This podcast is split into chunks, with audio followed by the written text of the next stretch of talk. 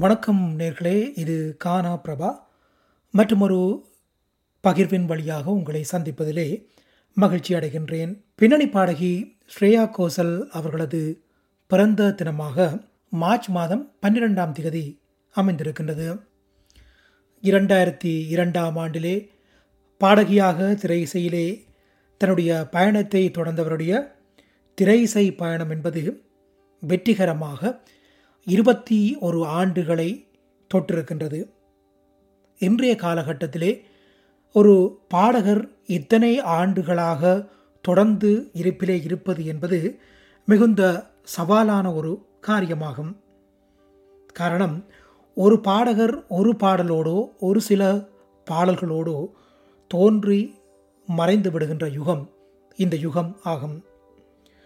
ஸ்ரேயா கோஷல் அவர்களை பற்றி சொல்லும் பொழுது அவருடைய அறிமுகமான இரண்டாயிரத்தி இரண்டாம் ஆண்டிலே ஹிந்தியிலே இஸ்மாயில் தர்பார் என்கின்ற இசையமைப்பாளரது இசையிலே தேவதாஸ் என்ற திரைப்படத்திற்காக அறிமுகமான அதே ஆண்டிலேயே எங்களது தமிழ் இசையமைப்பாளர் கார்த்திக் ராஜா அவர்களது இசையிலே ஆல்பம் திரைப்படத்திற்காக செல்லமே செல்லம் என்ற பாடலை ஹரிஹரனோடு இணைந்து பாடி அறிமுகமானவர்.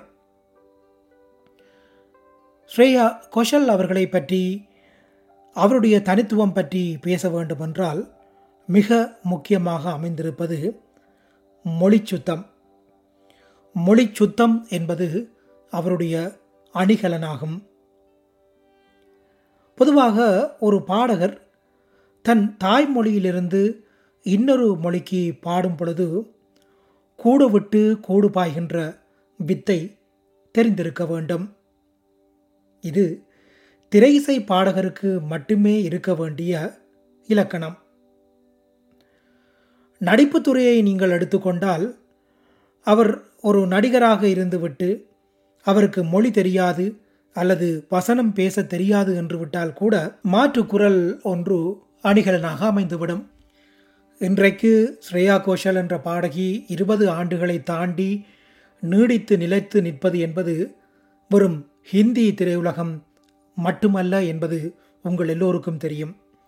தமிழ் தெலுங்கு கன்னடம் மலையாளம் என்று எல்லா பிராந்திய மொழிகளிலும் ஒரு ராணியாக ஆண்டு கொண்டிருப்பவர் இந்த பாடகி. உண்மையிலேயே இந்த மொழி சுத்தம் என்பது ஸ்ரேயா கோஷலை பொறுத்தவரையிலே மிக முக்கியமான ஒரு அணிகலன். எஸ்பி பாலசுப்ரமணியம் அவர்கள் ஒரு தெலுங்கு பின்னணி கொண்ட பாடகராக இருந்த பொழுதும் அவர் எந்த மொழியில் பாடினாலும் அந்த மொழி சுத்தத்தை கையாண்டிருப்பது இவர்களுக்கெல்லாம் முன்னோடி. இன்று ஸ்ரேயா கோஷல் அவர்கள் இவ்வளவு தூரம் புகழணியிலே இருப்பதற்கு மிக முக்கியமாக இருக்கின்ற இந்த மொழி சுத்தத்தை அவருடைய முன்னோர்கள் லதா மங்கேஷ்கர் சகோதரிகள் கூட பின்பற்றவில்லை.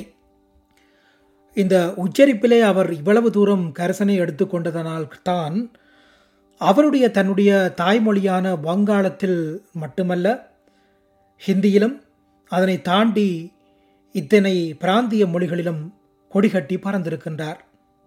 அது மட்டுமல்ல தமிழை மட்டும் எடுத்துக்கொண்டால் கார்த்திக் ராஜா தொடங்கி இளையராஜா ரஹ்மான் ஜுவன் சங்கர் ராஜா டி இமான் என்று பரவலாக எல்லோருக்கும் பிரியப்பட்ட ஒரு பாடகியாக அவர் விளங்கி வருகின்றார்.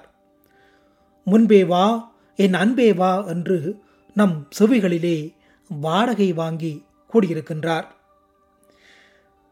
ராவணன் திரைப்படத்திலே வெளிவந்த கல்வரே கல்வரே என்ற அந்த பாடலை அவருடைய குரல் அழகிலே நாம் கேட்டால் மொழி அழகோடு உணர்வழகையும் அவர் கொட்டி கொடுத்திருப்பார். ஆயிரத்தி தொள்ளாயிரத்தி தொண்ணூற்றி ஒன்பதாம் ஆண்டிலே சரிகம என்கின்ற பாட்டு போட்டியிலே ஸ்ரேயா கோஷல் தன்னுடைய இறுதிச் சுற்று வரை கலந்து கொண்ட பொழுது அந்த போட்டியிலே நடுவர்களில் ஒருவராக கலந்து கொண்டவர் கார்த்திக் ராஜா. இப்படியாக தன்னுடைய ஆரம்ப காலத்தை செம்மையாக வளப்படுத்தி கொண்ட ஸ்ரேயா கோஷல் அவர்களை எடுத்துக்கொண்டால் குறிப்பாக தமிழ் திரை இசையிலே ஒரு தொடர்ச்சி தன்மை கொண்ட பாடகிகள் என்று சொன்னால் சொன்னலதா அவர்களுக்கு பிறகு சின்மையை ஓரளவு சொல்லி வைக்கலாம். அவருக்கு பிறகு ஒரு நீண்ட நடிக பயணம் ஸ்ரேயா கோஷலுக்கு வாய்த்திருக்கின்றது. ஸ்ரேயா கோஷலின் அந்த குரல் இனிமையை எடுத்துக்காட்டாக சொல்லக்கூடிய பாடல்கள் ஏராளம் உண்டு. இளங்காற்று வீசுதே என்ற அந்த பாடலிலே ஸ்ரீராம் பார்த்தசாரதியோடு இணைந்து அவர் பாடும் பொழுது ஒரு தென்றலாக மிதந்தார். உன்னை விட இந்த உலகத்தில் ஒசந்தது ஒன்றுமில்லை என்று பாடும் பொழுது அந்த தமிழ்நாட்டினுடைய எங்கோ ஒரு கிராமத்தின் வெள்ளாந்தி குரலுக்கு சொந்தக்காரியாக மாறிவிட்டார்.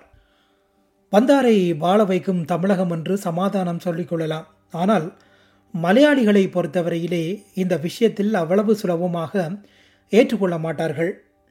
ஆனனப்பட்ட இசையமைப்பாளர் ரவீந்திரனின் மகன் நவீன் அவர்கள் அவர் ஒரு மலையாளியாக இருந்தாலும் கூட ஒலிச்சுத்தம் இல்லாது பாடிய பொழுது அவரை கிழித்து காய போட்டார்கள். ஆனால் ஸ்ரேயா கோஷல் இதையெல்லாம் தாண்டி நீடித்து நிலைத்திருக்கின்ற அந்த வெற்றிக்கு பின்னால் அவருடைய அந்த கடுமையான மொழிச்சுத்தம் என்பது அணிகலனாக அமைந்திருக்கின்றது. ஒவ்வொரு இசையமைப்பாளர்களும் அவரை பற்றி கூறும் பொழுது இதனைத்தான் அடிக்கோடிட்டு கூறுவார்கள். இப்படியான அர்ப்பணிப்பும் குரல் இனிமையும் எல்லாம் சேர்ந்த அந்த கடின உழைப்பும் தான் ஸ்ரேயா கோஷலை இருபத்தி ஒரு ஆண்டுகளை தாண்டி நீடித்து நிலைத்து நிற்க வைத்திருக்கின்றது இதனை தாண்டி அவருடைய கலைத்துறை பயணம் என்பது ஐம்பது ஆண்டுகளை தாண்டும் என்பதிலே வியப்பில்லை. நன்றி வணக்கம்.